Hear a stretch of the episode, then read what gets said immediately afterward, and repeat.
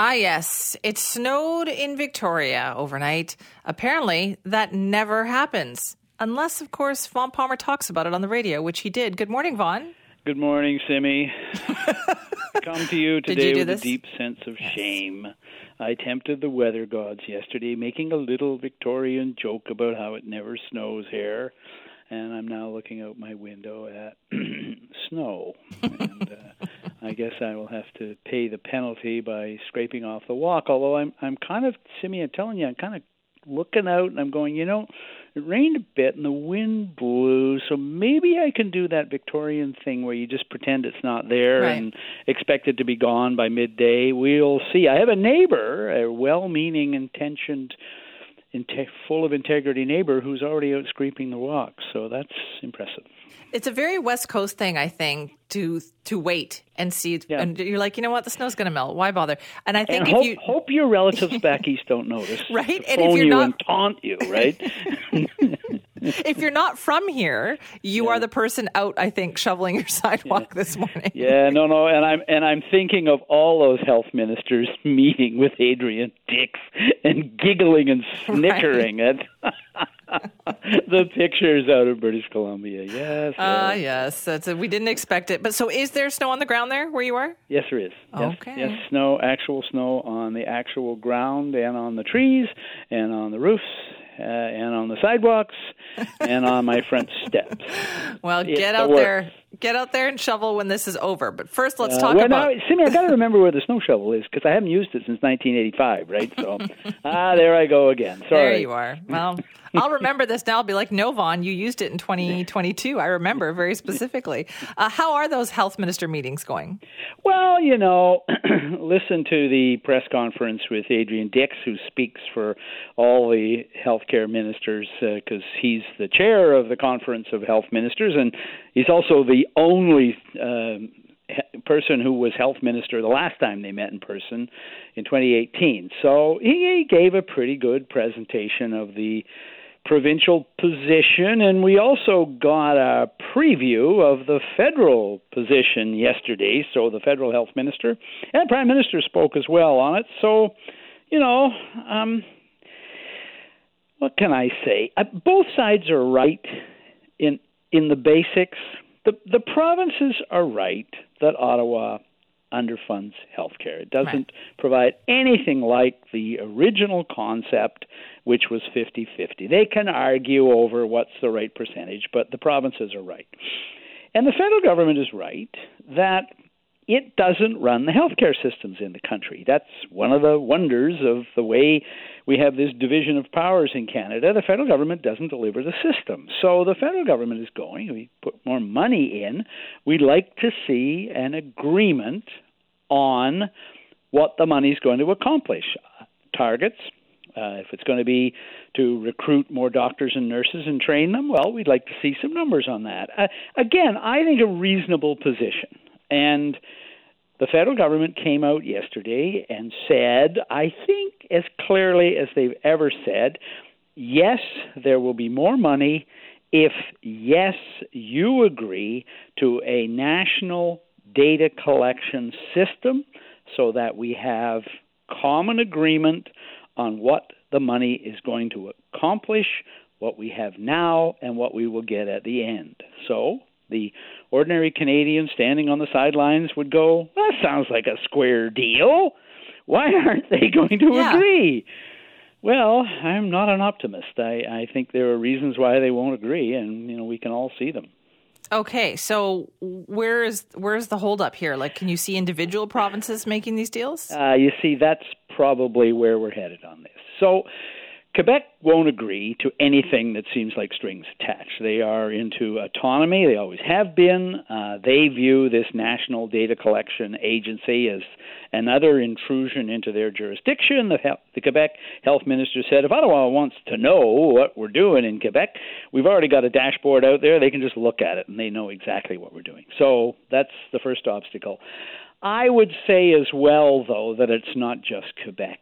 Provinces are reluctant to commit to targets, and we saw that in British Columbia last week. We got this nifty new, widely praised agreement for family doctors to get current family doctors to stay, to recruit more family doctors, to make more family doctors available for patients. And as we know, Simi, there was nothing in that agreement that said at the end of the day we will have this many more family doctors in BC and we will have this many fewer patients without a family doctor. They, the, the provinces, yes, they run the system. It's complicated. They're reluctant to agree to targets. So I think, Simi, and what you just said tells us where we're headed on this. The federal government will put more money in, but they will sign one off deals with cooperating provinces that say this much money for this program, and so we won't get the across the board increase that the provinces are asking for and that Ottawa seems to be offering. That's that's a difficult situation because that's they've done it with new programs before, like with childcare, yeah. but this is a very old existing program. Yeah, it is, and so I think what you'll probably see is um, the federal health minister, maybe the prime minister, and a provincial premier uh, signing an agreement to add this many. Uh, training spaces for, say, doctors or nurses in a province, and um, it'll be jointly funded. I think that's the sort of thing you'll see. They they can agree on things like that. I think as well that the provinces have a good case for at least a first ministers meeting on the Canada Health transfers. So the federal government, the Liberals, when they ran for office in 2015, promised a national meeting on this, and they still haven't given it. Dix pointed this out yesterday. Uh, so I think at the very least they should agree to a national meeting. That national meeting, Simi, might result in Ottawa announcing um, this much money will be available, but still insisting that the provinces that want to access it um, sign agreements on how it's going to be spent. Some provinces will do that. Other provinces will be reluctant. At the end of the day, there may be a bit of whipsawing, as you know, uh, voters in one province go, "Well, hey, why aren't you ask? Why aren't you signing up to get this federal money?" I think that's probably where we're headed. I just don't see a no strings attached national health care agreement uh, for more money, and I don't see the federal government doing such a thing without some conditions on how the money is going to be spent, and moreover, the results. Like right we're going to put this much money in the system, and at the end of the day, we're going to get this many more doctors and nurses or whatever it is. Right, because today they're talking about nurses, right? I think there's a roundtable yes. discussion. The BCNU is going to be there. Yeah, you know, it was, uh, yeah, the the number that is was in Adrian Dix's presentation yesterday, which was kind of a shocker, was um, the he always says the provinces added under the five years of NDP government 38,000 more healthcare workers. Now, many of those are not doctors and nurses, but some of them are. And so, what he said yesterday is we need another 38,000 over the next five years, and another 38,000 after that. So, 76,000 healthcare workers. And why? aging population. That's the thing that's driving it all now. We've been hearing about it for years.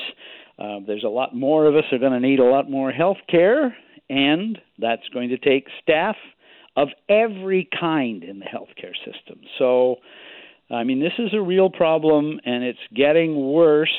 So, I think there's no option out there, Simi, for the governments to do nothing but I'm still not optimistic that they'll come together for the grand national bargain, more money in exchange for these programs and these targets. It's interesting then. So, like, what are their options? You know, you don't. Uh, is was this meeting for nothing? Uh, no, I think the option is to, you know, the, Dix said yesterday. Well, you know, for the first time, at least Ottawa is saying there'll be more money. And yes, they're still talking about strings attached, but that's a step forward. Um, I think, you know, I, I think they'll do something. I just, as I said, I don't see. I don't see the province giving up on the fundamental that it has jurisdiction over the system and it runs the system, and the provinces are not going to let Ottawa just come in and run the system.